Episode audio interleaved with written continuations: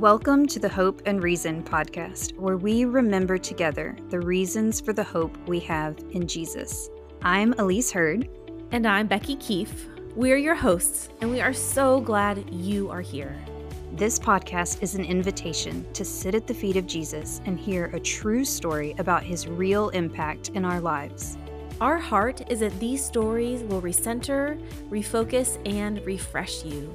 We want to remind you how much God loves you, how He is for you and with you. Now let's dive in. Hey, friends, it's me, Elise, and today's episode contains part of my story which touches on topics of sexual violence, drug abuse, abortion, and suicide attempts. And while I don't go into graphic detail, and the focus and tone of the episode is about God's faithfulness and kindness towards me, this may not be appropriate for younger or more sensitive listeners. We hope you'll join us whenever you feel ready and able.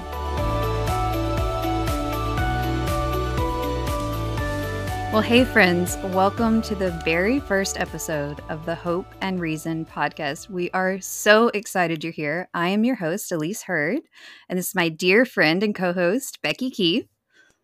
Hello. I am so excited to be here. One with you, Elise, because like this is a dream come true for us. But friends, we are so excited that you are here, that you have decided to tune in. And we just know and trust that these next minutes are going to build your faith as we focus together on the goodness of God. And today's story is one that you do not want to miss um, because Elise is going to be sharing the story behind hope and reason. Because in a season of desperation, when rock bottom was deeper and darker than Elise could have ever imagined, Jesus saved her and gave her two words that changed everything. So, if you're desperate for tangible hope in your life, you're going to want to turn up the volume because this story is for you. Yeah. And as I think about you, I just, I'm so aware that probably the things that eat away at your hope or that wear down your hope is not just one thing, it's probably cumulative. Things have a compound interest kind of impact in your life. And it's the same for me. I'm going to share a little bit about a dark night of the soul season, which that's kind of Christiany language. It just means a time period for me that was really over a couple of years. It wasn't just one thing. But I want to give you the context for what led me to this kind of breaking point. So I will drop us into my story the summer before my senior year of high school. So I was 17 years old and I had just broken up with the guy that I was just sure, as you are, that you're going to marry, just a, a key person in my life. And um, the devastation from that, I decided to drink for the first time. I decided to go to a party and uh, where I thought I would be safe, and I invited a friend to come and be kind of the sober one of the night to make sure that I would be safe in that context. And I had never even touched alcohol before. So as I was drinking, looking back now, I realized I was blacked out before I even knew that I was feeling the effect of the liquor. Because I oh, just wow. had drink after drink and it was just, you know, it was in orange juice. It tasted like nothing to me. So it was a very brief night in my memory. The next thing I remember was waking up on my parents' couch, looking up at the ceiling and wondering what had happened. And eh, the events unfolded throughout the day that a date rape situation had happened with the friend who I had asked to be there to care for me and to protect me. And I made a decision at that point to completely turn my back on Jesus. I'd honestly already been walking that direction for a few years. I almost just used it as an excuse, just as a legitimate excuse. Like, I don't believe in you. I'm not going to follow you. And I'm going to do whatever I want to do. And so to say that my senior year was a hot mess is a complete understatement. I'm surprised I even graduated. I did, though. I made it through. But because of the choices I had been making throughout that year, very shortly after I graduated, I found out that I was pregnant and I chose to have an abortion. Didn't put a lot of thought into it. It was just I did not want to be a mother. I, at that time, still planned to go to school out in California. I'd been accepted to five wonderful schools out in California. That was where I was born. I always wanted to go back. And after my abortion, I just didn't care. I had already been kind of on a self destructive path, but an interesting thing happens. I've I've said it many times before that when I chose to have an abortion, what I physically did was invite death inside my body. What I didn't realize is that also made me spiritually dead. It was beyond apathy, it was just simply disconnecting, completely disconnecting with my feelings. It was a really bizarre thing that I just did not care what happened to me. So I did not pursue attending college. I decided to leave the city. I went out on my own and began to just um, so i moved from the houston area to the dallas area. I was still modeling full time and a pretty girl all alone in a city can get into a whole lot of trouble especially when she has access to money and all the, of the substances and things that are available. And so i just went in this really self-destructive spiral. And things got more and more messy in terms of relationships. Things got more and more critical in terms of my thoughts of self harm, which had really kicked off around the time of my abortion. But again, I just didn't care. I was doing whatever I felt like on a daily basis. And so, somewhere around the fall of when I was 19 years old, so here we are about a year later after I'd graduated, and I find out that I am pregnant again. And I said at that time, after my first abortion, I had said, I'm never going to do that again. It was a terrible experience. I was, I went alone. And so I did not have any pain medication. I was not sedated. I drove myself away from that appointment. And so I remember vividly all the aspects of that surgical procedure. And I'd said, I'm never going to do that again. And so then here I am a year later, finding out I'm pregnant again. And I hardly even thought about it. I just hear myself like a robot recalling the number and scheduling another abortion. And so it was set for about a week out. And the next day or the next couple of days later, I got a call from my parents, which was really surprising because we were not in touch. They had no idea what was going on in my life. Again, I lived in a different city. Social media was not a thing at this time. So I was not posting about my lifestyle. The only person that knew about the pregnancy was my best friend at the time, and she was not in contact with my parents. So to get this call out of the blue from them was unsettling to me in that moment. And I hear my dad asking me to come out to dinner with him and my mom. And I uh didn't want to do that either, but again, I hear myself agreeing to it like, "Yes, I'll come down. I'll go to dinner with you guys." And so I drive down to Houston, find myself sitting at dinner with them, and they just cut right to the chase. They just looked at me and they said, Is there anything that you want to tell us? Is there anything that you want to share with us? Because we want you to know that we love you and we are there for you no matter what. And so then they just waited and looked at me. And I distinctly remember thinking, God just told on me to my parents. Like I knew that they knew that somehow that they knew. I was to find out later that my mom, who I had no relationship with, that she had been very faithfully praying for me. And then in one of her prayer times, that God had told her specifically and directly, Elise is pregnant and she's considering an abortion. And because my dad had the better relationship with me, she asked him to call me and to set up the dinner. And we did. So I didn't know that at the time. But so they're sitting there looking at me, and I just we were at an Italian restaurant and I just dipped my loaf of bread into the olive oil and herbs and stuffed them in my mouth and just ate a whole lot of that bread and just said, "Nope, I have nothing to say. Everything's fine. Everything's going great." But I walked out of that restaurant and away from that dinner knowing beyond a shadow of a doubt that God saw me, that he wanted me to keep that baby. And so I got into my car in the parking lot and I just raged internally at God I do not want to keep this baby. I do not believe in you. I do not love you. I do not want relationship with you. I'm not going to do it. Was the basic point. And so I pick up my phone, I call my friend and I say, "Hey, I need to make myself go through with this abortion. Let's, you know, get some drugs and because then I'll just have in my mind like something could potentially, you know, happen to with the baby and I wouldn't want that to be the case. So it'll make me go through with the abortion. So my friend gets some drugs. We meet up that night. And I remember so clearly standing, you know, nose to nose with a mirror, with a full length mirror, looking at my eyes and seeing them fully dilated. And this was supposed to be my escape from thinking about the situation that I was in.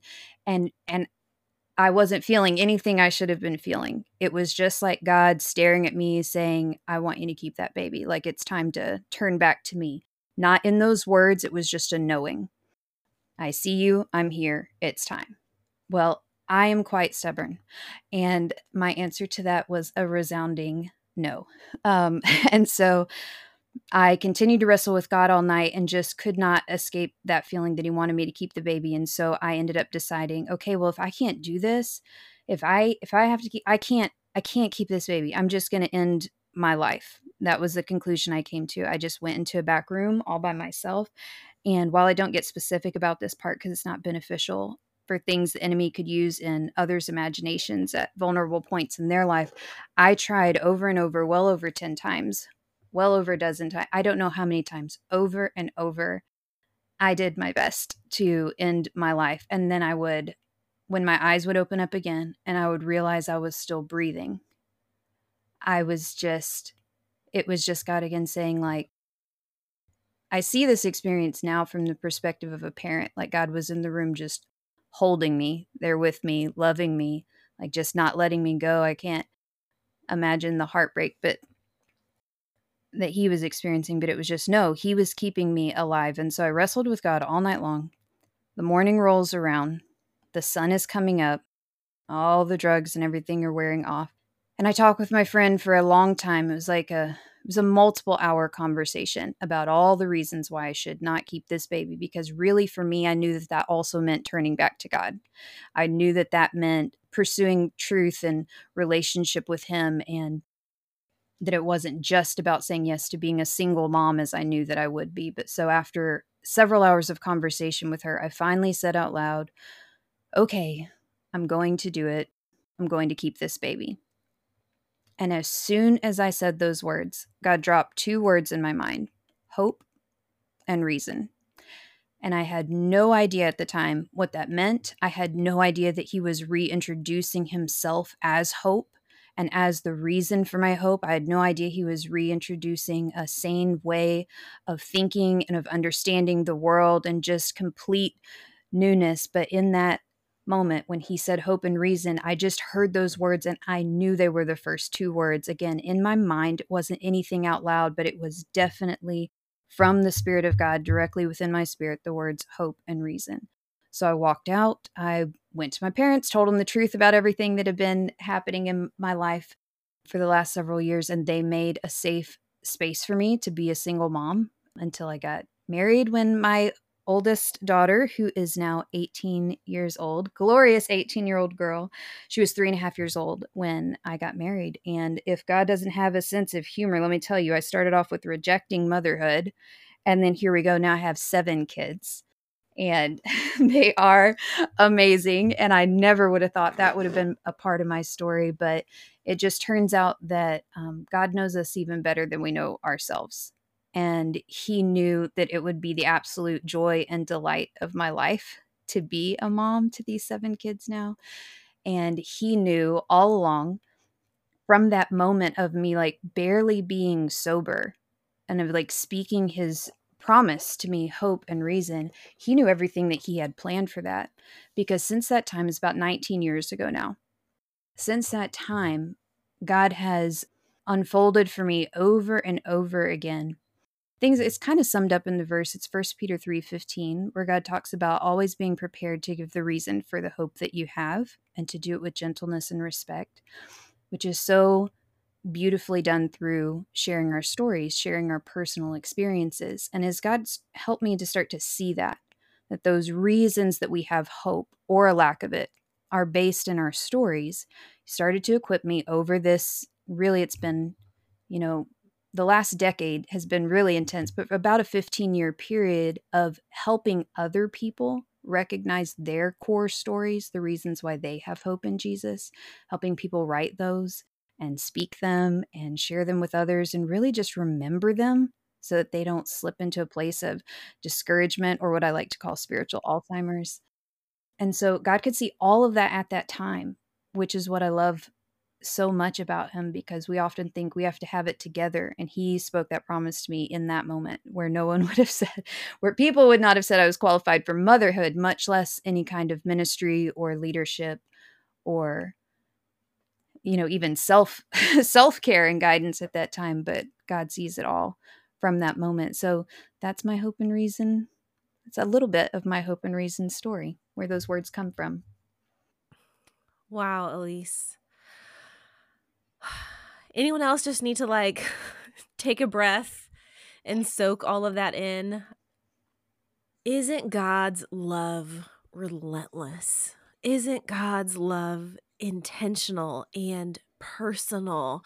And Elise, you know, this is not the first time I'm hearing your story, but I never cease just to be awestruck by the fact that like the gospel is lived out like in your life that you know jesus says so clearly like i came you know not for the righteous but for the unrighteous like he is the father who runs out when the prodigal comes home. He is the good shepherd who chases down the one lost sheep.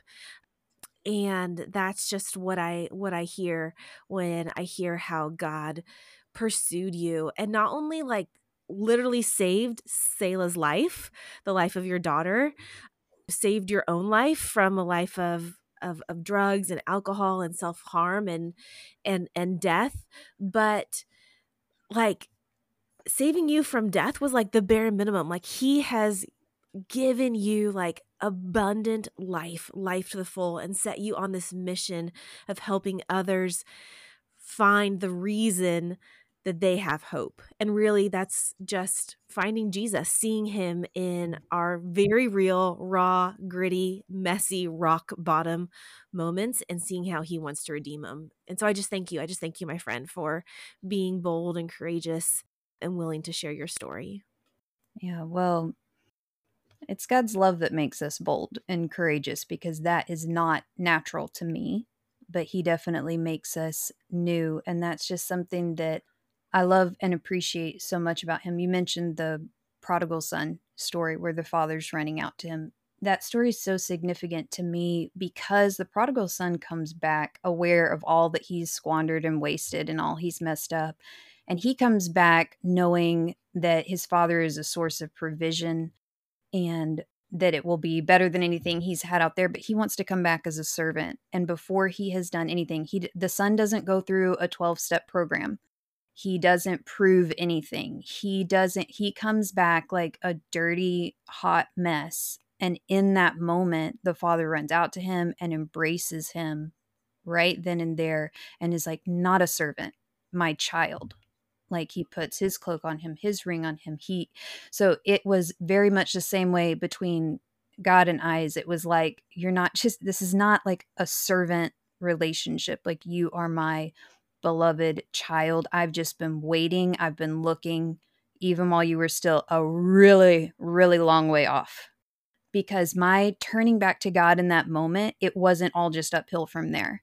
That was what I definitely call a rock bottom moment for me. But what I have found and discovered is there are usually multiple kind of rock bottom moments because if you would if you can visualize someone like digging down through the dirt like to get down to a rock you think of it as the foundation of a house, there's like a whole lot of cement or rock that needs to be there for the base for that foundation. And so that was like my first time striking rock bottom and God was there. It's like I thought I was digging a pit for myself. And then that turned into a grave for myself. But Jesus was right there next to me. And this is what I've encouraged a lot of other parents who their kids are, you know, going off the deep end or doing things as well. Is it's like they are not digging alone. Like there can be a whole lot of dirt in between you and where you need to get to understanding that Jesus is the rock, that he is the firm foundation, and he will dig right alongside you and get be shoveling all of that dirt out of the way until you hit that foundation. And I had other times where we had to work our way around. There's a, a C.S. Lewis quote that I love that talks about basically surrendering your life to the Lord and, and you assume that He's going to come in and, and build some like quaint little cottage. But and so you expect certain things to happen, like He's going to fix this problem or fix that problem. But then these other things in your life that are quite a bit more painful that you didn't expect. It's because God is not just building a little cottage, He's making it a palace. He's making you into a palace where He can come and live. And so that's definitely what God was doing in my life. Well, I just love that. Like, you're turning upside down the image of what it means to hit rock bottom.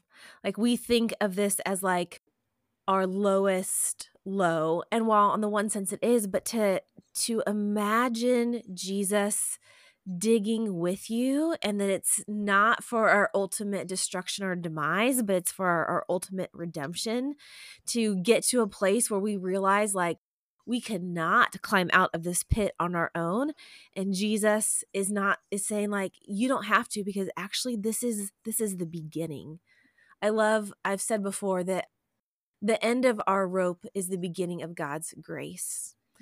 And it's that that same image of like when there's nothing left. I mean, least you talked about like literally like disassociating from from your body, from your feelings, from, you know, just being numb, inviting death into your body, having a spiritual death. Like there's you like you had no more to lose. Like you were willing to lose everything.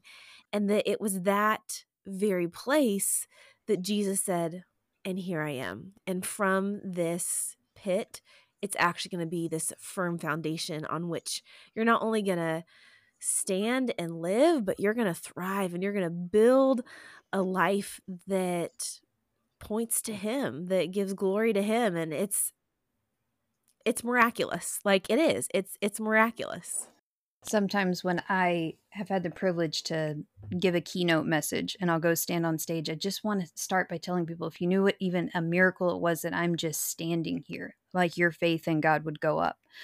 Because again, it was that moment, but it's been a thousand moments since where he has continued to show his kindness and his gentleness in helping me understand who he is and how much he loves me. Because that's really what changes everything is understanding how much he loves you.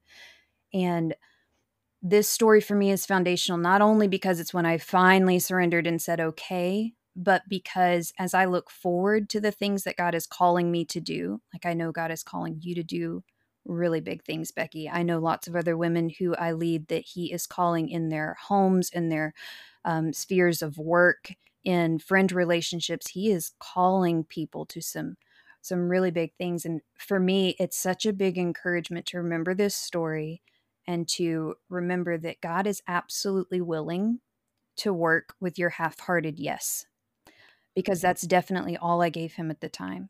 And that it is God who makes us wholehearted. He is the one who makes you wholehearted.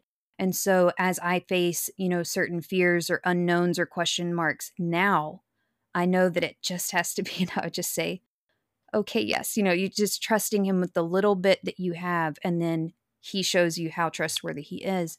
Mm. And it has reminded me, I've thought many times of that scene in Francine Rivers' book, Redeeming Love. I remember reading that. It was so many years ago. I don't remember the first time I read it. I've read it a couple times, but there is a particularly fascinating scene to me, which reminds me of my Hope and Reason story, where Angel is what she's called at the time. So she's in a life of prostitution and she has basically she's given up as well. At this point in her story, she would just like to check out also. And she basically invites someone in the eh, in the scenario to just beat her up it just almost takes her out and then the the jesus character in this story it's reflective of the book of hosea and so his name is michael hosea so michael comes into the room and he's been wanting to pull angel out of this scenario that she's been in she she has chosen not to leave with him previously though he has made offers and he's again he's the jesus character he's the good guy he's, he's coming in and she's in this terrible state and he is asking her again like be my wife. Come have this covenant relationship with me. Come out of this scenario. And i was so fascinated to see what her response would be in that place where she's totally beat up she just doesn't care. She literally says to him she goes why not? And it's like mm. good enough. Ring on the finger taking you out of here. I will care for you and love you until you learn how to care for you and love you and see yourself rightly and all of those things. And so sometimes I think we misunderstand that that God needs us just to be, you know, all in and that's where we want to get, but we don't get there without giving him just the the little half-hearted yes or the why not or the, you know, whatever yeah. it is that we have to give and then he leads us into trusting him completely. Yeah. Yeah, talk about a half-hearted yes. Why not? Like yeah. and and and like you said like God ultimately wants all of us. Mm-hmm. But he he's willing to take just that that little bit that one step towards him that half turn you know away from our sin towards him. Yeah that's a powerful book. Okay lisa i have a question. So hope and reason. As you reflect back on this you know key story in the book of your life so to speak what reasons do you give do you remind yourself of that you hope in Jesus? Like when things get hard, or even, you know, and you think about the the year or two or three after you're turning back. Like you said, it wasn't like a miraculous, like, ta-da, now like life is perfect. No, and not. I, you know, I never sin and I don't struggle. And like, no, like your life was in shambles. Like it takes a long time for like the carpenter to reconstruct and restore. But like to think about okay on a daily basis now or even in the past like what are the reasons that you have hope based upon your personal experience with jesus? Oh so many but i think again the starting point for me is that he just loves me no matter what. Just no matter what. He is kind forever and for always and no matter what. And because of that kindness, I'm safe enough to be real with him. And because I'm safe enough to be real with him, we can have conversations that actually get somewhere. And because he he he just lets me know like I see the real you anyways. I see all of you anyways and I love you right now. That kind of love takes out a whole lot of fear of just showing up. And when you just show up and are in the presence of God, and when you're willing to, a lot of times we we talk a lot out of fear. When you're in a safe place, you're in a place where you can listen. And so His love has made it to where I can listen to Him. So that's like through reading the Bible and hearing Him speak through others. Whether that's sermons, songs have been a very powerful thing. These are all things that remind me of God's love and that love is the key reason that I have hope. And it shows up in a thousand different ways. But that's it in a nutshell His love. Mm. God's love is the key reason that we can have hope. Um, I think you said it so beautifully. I recently heard, I don't know if I read it or someone said it. I should go back and try to find it. But someone said you know they they always knew that that god saved them but they didn't always realize that he loved them yeah and i think that when we start to to recognize his active pursuant love of us like it does it changes it changes everything there's a scripture that says he rescued me because he delighted in me and those mm. two things mm. go together he knows you need rescue and he delights in you. Like it's not like I only like you later. It's like I love you and mm-hmm. I delight in you right now. Yeah. Yeah. I think it's the message version of of in Psalm 23 many versions will say like your goodness and mercy follow me all the days of my life but the message version i believe says your beauty and love chase after me mm-hmm. And I love just that picture of like active, intentional pursuing. And that's and that's who God is. And that's why I'm so excited to be doing this Hope and Reason podcast because friends, this is what you are going to hear in this season of the of the podcast is is real life stories about how God's love in, you know, Elise's story today was it's radical. Like it's it's it's a, it's a big hard deep dramatic story and God's love shows up there, but it also shows up in our very small everyday kind of mundane moments and we're going to be talking about it all. Yes, we are. And we are so glad that you're here, friends. Thank you for tuning in. We believe that God has life changing good plans for you this year, and that in order to fully step into the next level abundance that He has for you, you will need strong foundations of knowing and remembering who God is and what He has done for you. We believe that God wants to reveal his heart to you through the stories that we'll share on this podcast. So make sure to subscribe to the Hope and Reason podcast and tune in when a new episode is available to you, which will be next Thursday. And until then, remember, you are so, so loved.